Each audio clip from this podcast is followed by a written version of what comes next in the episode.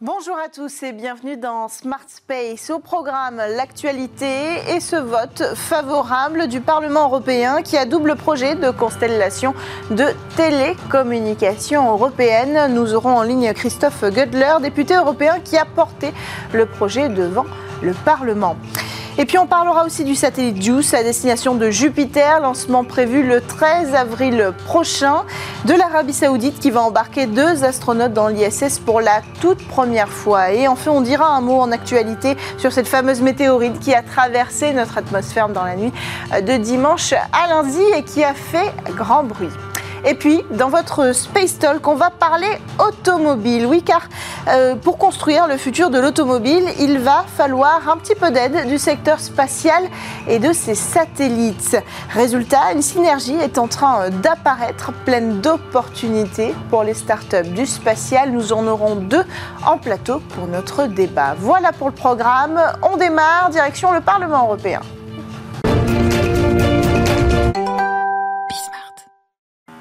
Semaine décisive pour la constellation Iris 2. Les députés européens ont voté à la quasi-unanimité ce mardi matin en faveur de la future constellation de satellites. Cette constellation doit doter les pays de l'Union européenne de leur propre réseau de satellites de distribution de haut débit tant pour des usages destinés au gouvernement et euh, aux institutions militaires que pour des usages destinés au grand public. Alors pour réagir à cette actualité, nous avons en ligne Christophe Gödler, le député européen qui a porté le sujet devant la Commission européenne. Christophe Gödler, bonjour. Une quasi, une quasi unanimité pour un projet qui est porté depuis euh, quoi seulement deux ans, c'est quand même euh, une prouesse forte. Oui, alors c'est d'autant plus une prouesse que le texte a été publié en fait euh, il y a exactement un an aujourd'hui. Donc la commission a fait sa proposition et on a travaillé dans notre record. En neuf mois, nous avions notre accord et c'est effectivement passé euh, au Parlement le jour de la Saint-Valentin euh, pour cette validation massive où en fait où maintenant tous les groupes politiques sont d'accord pour reconnaître que c'est vraiment indispensable d'avoir un accès autonome à l'espace pour l'Europe et puis d'avoir ces cette constellation qui va nous permettre d'exister totalement euh, au niveau mondial sur des technologies d'avenir. Ce qui est intéressant avec ce projet, c'est de voir qu'il rassemble toutes les couleurs politiques. Oui, tout à fait. Euh, mais ce n'est pas gagné. Alors, toutes les couleurs politiques et tous les pays. Parce que très longtemps, la politique spatiale européenne, c'était l'affaire de trois, quatre pays, on va dire, l'Allemagne, la France, l'Italie, euh, par exemple. Et donc, maintenant, il y a une démocratisation même les plus petits pays euh, s'intéressent à, la, politique spatiale pour des raisons aussi techniques, parce que maintenant on peut utiliser les données spatiales à partir d'un ordinateur, une application, un ingénieur développeur qui peut euh, développer des entreprises même dans les plus petits pays. Et puis de l'autre côté, il y a aussi la guerre en, Ukraine, euh, qui fait qu'il y a aussi une prise de conscience qu'il est indispensable que nous ayons nos propres satellites de télécommunication. Donc c'est l'aspect sécurité en fait et souveraineté qui a débloqué la situation pour vous bah, disons que ça, malheureusement, toutes les crises, euh, on aimerait bien qu'il n'y en ait pas, mais quand il y a des crises, il y a un effet d'accélérateur pour trouver des solutions. Hein, et, et, et, clairement, quand on voit que aujourd'hui en Ukraine, euh, l'armée ukrainienne dépend des humeurs d'Elon Musk sur euh, sur la disponibilité ou non de ces satellites de télécommunication pour guider des drones ou pour échanger. Euh, voilà, on pense que c'est pas quelque chose de correct. Qu'il vaudrait mieux qu'une structure comme l'Union européenne euh, soit en capacité d'utiliser déjà cette constellation pour euh, elle-même, mais également pour les pays amis qu'elle voudrait éventuellement aider. Alors, vous, vous, citez Elon Musk, vous faites bien. L'idée, pour que les personnes qui nous regardent comprennent bien, c'est que cette constellation Iris va concurrencer Starlink, la fameuse constellation euh, déjà en orbite d'Elon Musk. Oui, alors disons qu'elle elle, va peut-être casser un, quasi-monopole qui, existe aujourd'hui, mais elle va surtout permettre à l'Europe d'exister. Euh, c'est pas une, c'est pas un règlement de compte particulier. Hein, c'est, euh, je prends l'exemple aussi quand on a lancé Galileo, qui est aujourd'hui le système de géolocalisation le, le plus affûté au monde. On nous disait, eh ben, il y a déjà le GPS américain, pourquoi faire un, Galileo européen? Euh, eh ben aujourd'hui, c'est Galileo qui est plus utilisé que le GPS parce que ça marche mieux. Donc voilà. Donc pour, pour les constellations, c'est pareil. On a un système complètement innovant avec 200 à 300 satellites seulement sur les basses orbites utiliser des moyennes et des grandes orbites pour, pour limiter la, la, la pollution aussi euh, euh dans l'espace. Il y aura moins de satellites qui encombreront l'espace, mais on aura une constellation hyper performante. Dernière question, quelle va être la prochaine étape pour cette constellation? Alors, cette constellation, on a déjà levé 2,4 milliards d'euros euh, d'argent de, l'Union européenne. Il y a 600 millions de participation des États membres à travers l'ESA. Et puis maintenant, il manque encore euh, un financement euh, par le partenariat public-privé. Donc en fait, les industriels, les fournisseurs de services de toute l'Union européenne qui correspondent aux critères d'éligibilité, parce que c'est une constellation souveraine hein, qui s'adresse au grand public pour l'Internet broadband, mais qui s'adresse également au, au, gouvernement avec une communication sécurisée. Donc on va faire un appel, un appel d'offres, un appel à manifestation d'intérêt dès le mois de mars pour que les entreprises puissent euh, répondre en masse euh, à cet appel, proposer les solutions euh, techniques, et puis d'ici la fin de l'année, les marchés seront attribués et les premiers éléments de la constellation Iris débuteront en 2024 pour une constellation complète en 2027.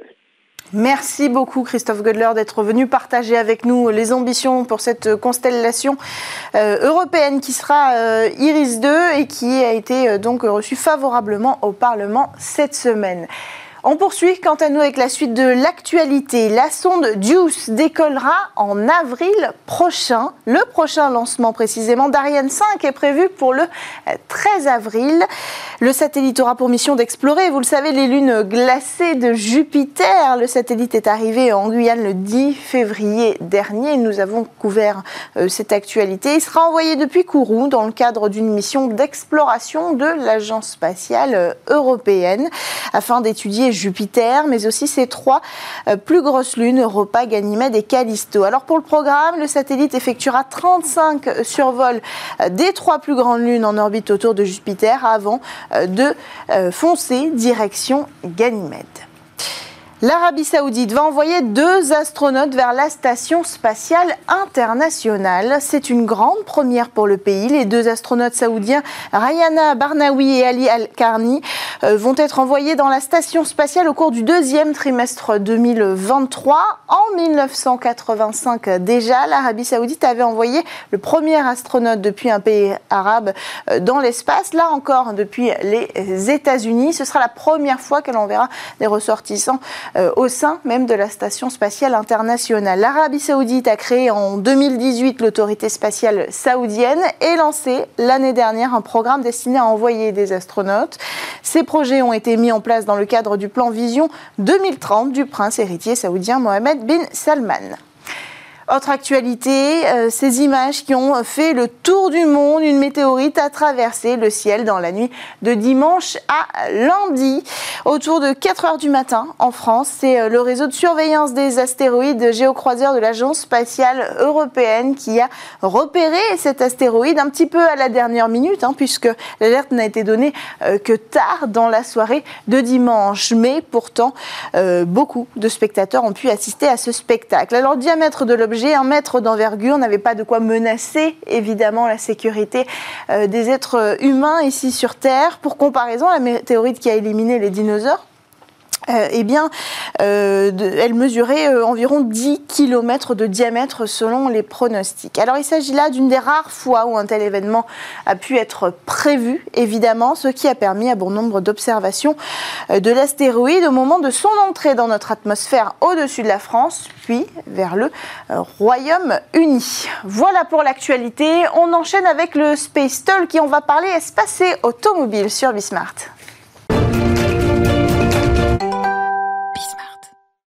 Comment l'espace peut servir le marché de l'automobile alors que de grands acteurs comme Porsche investissent dans le secteur spatial et que euh, la connectivité gomme de plus en plus les frontières entre automobile, télécommunications euh, et spatial Eh bien, on va essayer aujourd'hui d'identifier euh, ces liens étroits qui commencent à se tisser entre ces différents secteurs.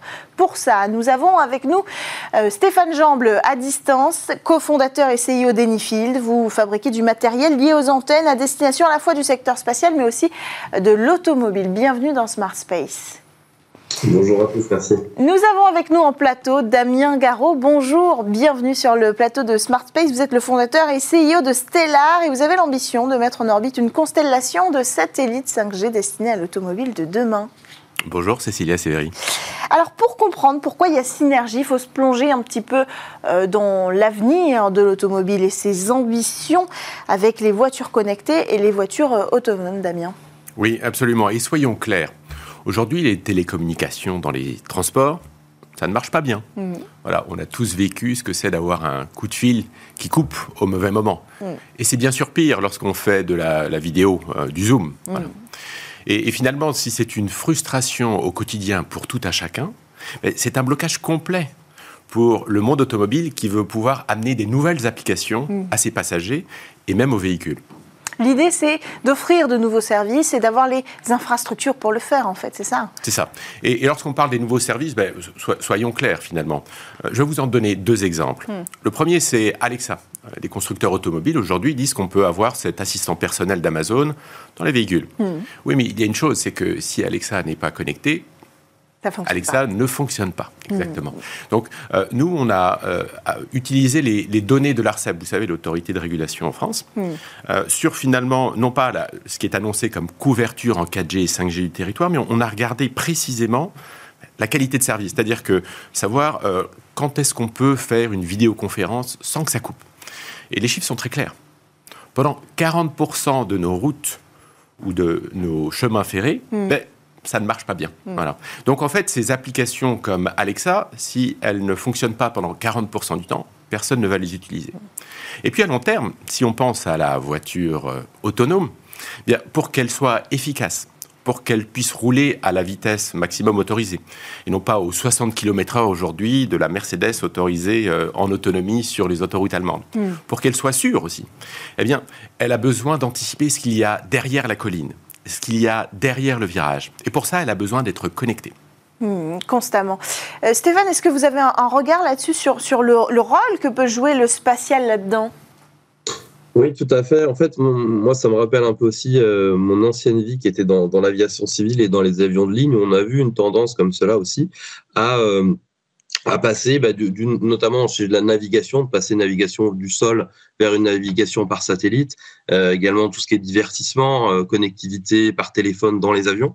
Et bien là, c'est un peu la même chose qui est en train d'arriver à l'automobile avec des différences fondamentales, euh, notamment bah, le fait que des avions, bah, ça coûte des centaines de millions, euh, que des voitures, ça coûte des dizaines de milliers, et que des et qu'il y a 20 000 avions de ligne dans, dans le monde et 1,5 milliard de voitures. Donc ça change complètement le paradigme et ça va donner euh, bah, de grands challenges. Euh, tout d'abord euh, des challenges économiques, des challenges business model, des challenges, industriels, et, euh, et, également au sujet bah, du sujet navigation, euh, le L'environnement d'une voiture n'est pas du tout le même.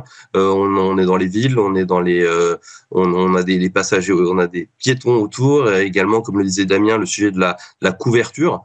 Donc ça amène un, énorme challenge à la fois économique, industriel et, euh, technique euh, auquel euh, ben, on va voir, à mon avis, de belles synergies. C'est passionnant ce qui va se passer entre le spatial et l'automobile. Et, nous, chez Anifields, en plus, ce qui est intéressant, c'est que c'est vraiment notre mission, c'est de venir se mettre au service de cette connectivité sans fil pour euh, venir leur, bah, leur, rendre service avec nos outils, avec nos solutions et leur rendre la vie plus simple. On va, revenir sur, sur votre technologie et vos, vos technologies à tous les deux. Moi, ce que j'aimerais comprendre, c'est pourquoi on passe de la Terre à l'espace? Pourquoi l'automobile aurait besoin, en matière de navigation, de passer d'une connectivité sur Terre à une connectivité sur espace? Parce qu'après tout, on a la 5G ici sur Terre qui fonctionne. C'est vrai. Euh, on, a déjà euh, finalement le satellite qui est arrivé dans les voitures. Aujourd'hui, toute voiture arrive avec euh, un équipement GPS pour mm. faire de la navigation. Maintenant, on passe à la deuxième étape, celle de la télécommunication. Mm-hmm. Et finalement, aujourd'hui, bah, ce chiffre est clair. On a uniquement une bonne couverture avec une vraie qualité de service sur 60% des routes. Donc il faut bien avoir une un complément mm. qui vient couvrir tous les endroits qui aujourd'hui ne sont pas convenablement desservis par la 5G. Mm. Et c'est là où le satellite a une énorme opportunité, s'il sait s'intégrer dans cet écosystème terrestre, s'il sait concrètement amener de la 5G par satellite. Et là, on parle concrètement aussi ben, de tous ces territoires ruraux qui aujourd'hui n'ont pas la chance de pouvoir avoir la 5G qu'on peut trouver en ville. Mm.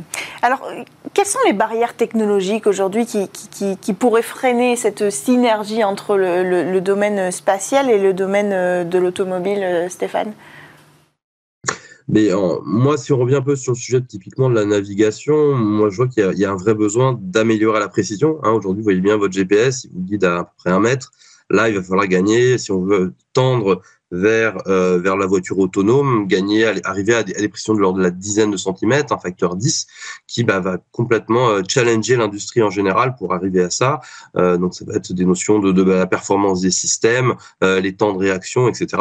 Donc là, pour moi, on a une grosse euh, marge de progression. Euh, et, ce qui est passionnant, c'est quand on arrivera à ce, type de performance, ça va ouvrir tout un pan d'applications possibles. Et, euh, et, ça laisse présager un bel avenir à, l'industrie automobile. Alors Damien, comment vous comptez résoudre cette question de la latence, par exemple, qui est une porte ouverte au secteur, au secteur spatial?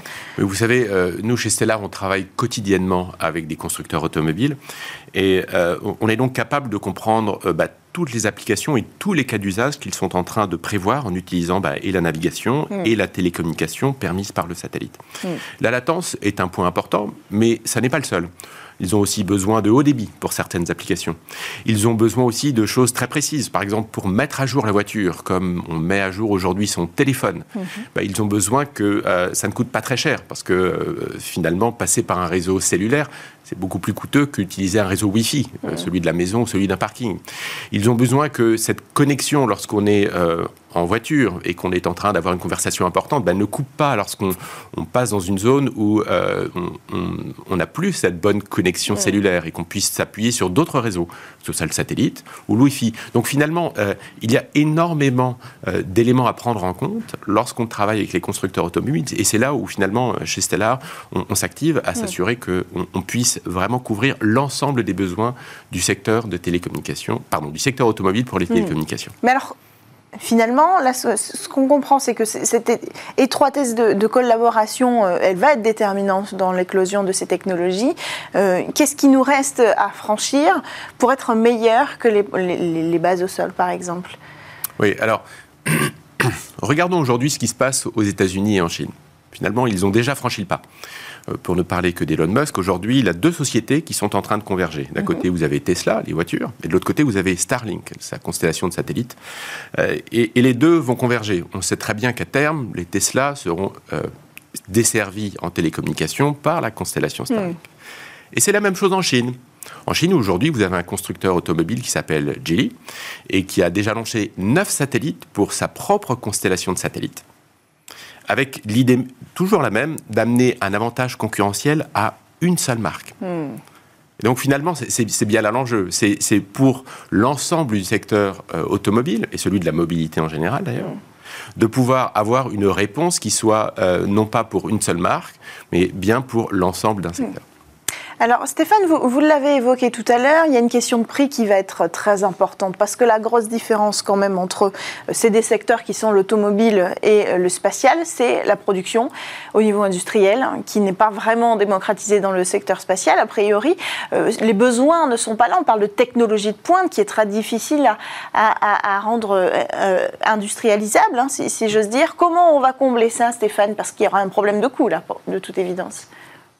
Oui, c'est fondamental. Là, il y a, un vrai sujet technique au niveau, au niveau, enfin technico-économique. Euh, on voit des antennes. Enfin, nous, si on parle de mon sujet que je connais mieux, qui le sujet des antennes, on voit des antennes de plus en plus complexes, euh, des, des, designs qui évoluent pour pour plus de performance, mais également très rapidement le, sujet économique est pris en compte.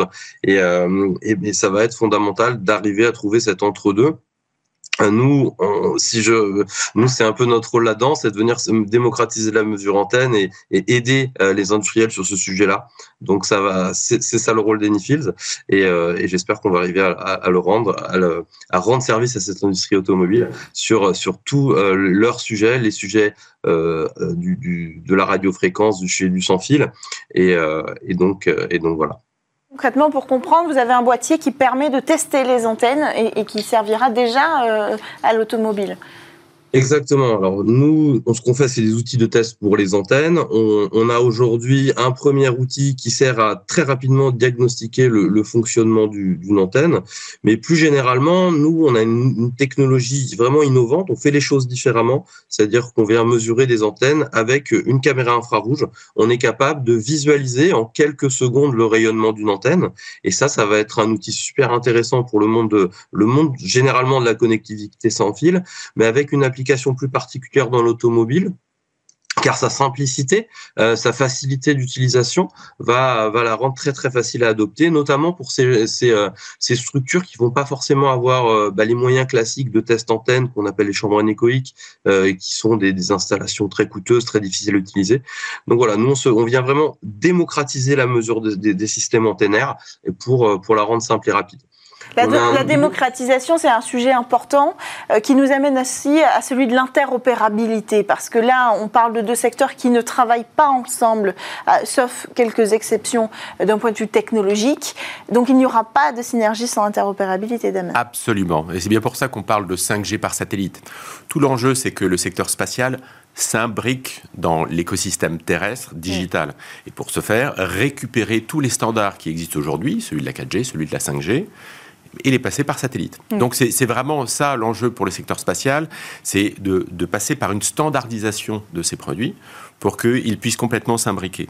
Et le deuxième effet bénéfique de cette standardisation, ben, c'est bien sûr l'économie d'échelle. Puisque finalement, aujourd'hui, un équipement euh, spatial, ben, il est produit euh, à, à, des, à, des, volumes qui sont finalement euh, quelques ordres de grandeur inférieurs à ce mm. que l'on a dans le monde terrestre. Mm. Et c'est toute, l'opportunité que d'adopter la 5G par satellite, que de, de bénéficier de ces effets d'échelle, et donc de baisser le coût pour ces équipements spatiaux qui bientôt intégreront les véhicules. Mmh, mmh. Qui concerne à la fois la 5G, les infrastructures 5G, mais aussi les infrastructures que vous proposez, euh, Stéphane. Alors, euh, un, un, sujet, on a parlé tout à l'heure euh, des constructeurs euh, comme euh, SpaceX par exemple, qui a Tesla d'un côté, SpaceX de l'autre et qui peut fusionner. ça me semblait intéressant de revenir sur le sujet de Porsche, qui a investi il y a quelques mois dans la start-up ISAR Aerospace fabrique euh, un mini lanceur. Euh, qu'est-ce que ça dit, ça, du secteur?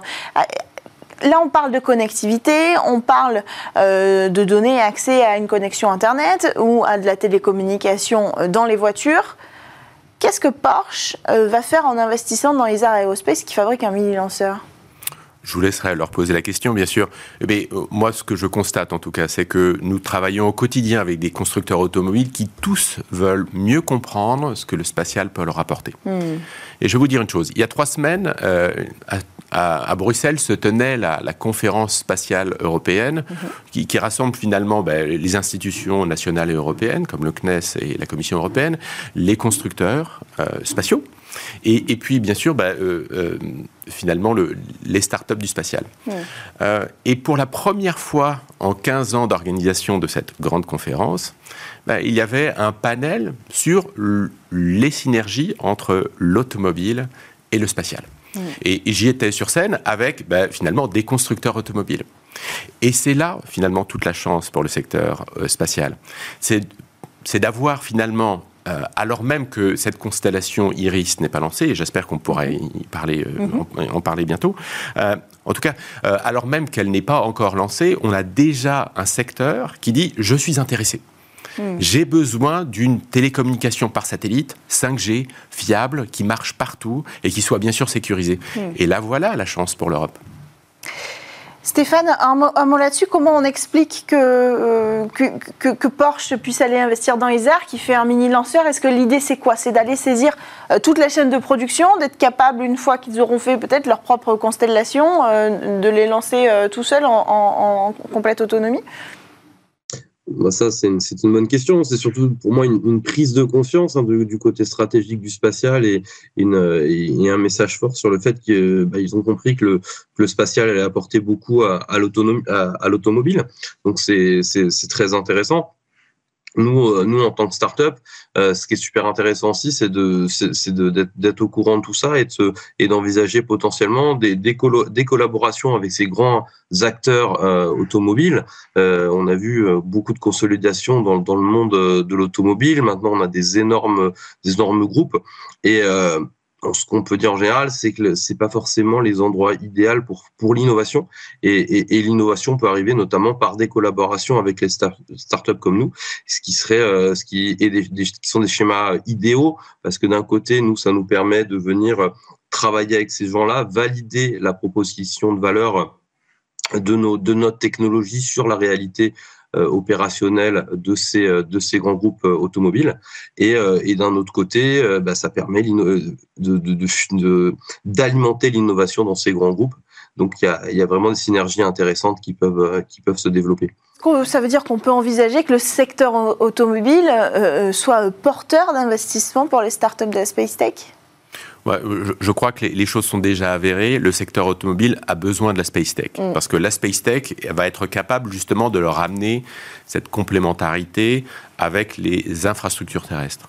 Donc euh, c'est la vraie opportunité. Vous savez, ça fait 25 ans que je travaille dans le secteur spatial. C'est la première fois que je vois un autre secteur, aval, un client qui est capable de dire aussitôt, euh, aussi en avance de phase, moi ça m'intéresse. Hmm. Moi j'ai besoin euh, de vos services. Donc c'est vraiment la vraie chance du spatial. Hmm. Stéphane mentionnait tout à l'heure qu'il y a 1,5 milliard de véhicules qui roulent sur la planète aujourd'hui. Il y a 80 millions de nouvelles voitures produites par an ben, la voilà l'opportunité d'un marché de masse majeur pour le secteur spatial. Alors, vous avez mentionné la constellation Iris. Nous avions euh, tout à l'heure Christophe Gödler en plateau qui a porté euh, le sujet auprès du Parlement européen. Cette constellation européenne, c'est une piste euh, de cas d'usage pour l'automobile? Ah ben, justement, c'est vraiment tout l'enjeu ici. Finalement, euh, Iris, c'est aussi l'opportunité pour l'Europe d'être vraiment européenne et non plus de faire les choses comme au temps de la guerre froide, où mm-hmm. finalement une institution demandait à un constructeur de lui faire une constellation de satellites. Euh, finalement, on est là euh, à pouvoir être tous autour de la table, mais les institutions, les, constructeurs, les start-up et puis les, constructeurs automobiles et le monde de la mobilité en général, et de pouvoir ensemble bah, concevoir un projet qui vienne répondre et aux besoins institutionnels et aux besoins du monde de la mobilité. Hmm. Stéphane, un dernier mot sur, sur cette question d'investissement et de souveraineté. C'est très important pour nous que les, les, grands groupes euh, automobiles viennent s'intéresser aux startups, investir dans des startups comme nous. Vous, vous visez un public, euh, je, spécifie un petit peu ma question, c'est vrai que ce sera peut-être plus utile, vous visez un, un marché qui est européen? Nous, on a bah, l'avantage de nous, notre, notre technologie, on est sur le marché des antennes, un marché assez pointu qui devient très rapidement international. Euh, nous, aujourd'hui, on est plutôt sur le marché français. Le marché européen s'ouvre rapidement. Et rapidement, on va regarder de manière plus internationale euh, comment on peut venir servir cette industrie euh, de la connectivité sans fil qui est, bah, qui est une industrie immense avec des applications multiples dans plein de domaines, du spatial vers l'automobile. Nous, ce qui est intéressant, c'est qu'on amène une technologie spatiale à l'industrie automobile et à d'autres. Donc, euh, donc c'est définitivement un marché très rapidement mondial de notre côté. Je suis d'accord, en effet, le, marché mondial. Les constructeurs automobiles euh, bah, produisent des, des, voitures à l'échelle mondiale. Et c'est euh, là l'opportunité d'avoir une constellation qui, elle aussi, est mondiale. Hmm. je suis ravi qu'il y ait trois semaines, lorsque bah, le, commissaire Breton a, a, présenté Iris 2 à cette conférence, hmm. justement qu'il ait bien insisté sur la complémentarité et surtout sur la synergie possible avec des, des secteurs aussi importants que bah, celui de l'automobile. Ce sera le mot de la fin. Merci beaucoup Damien Garot d'avoir pris le temps de venir en plateau. Je rappelle que vous êtes CEO de Stellar. Merci à vous Stéphane Jamble, euh, CEO d'Enifil, d'avoir également pris le temps euh, de tenir ce Space Talk avec nous. On se retrouve dès la semaine prochaine sur Bismart.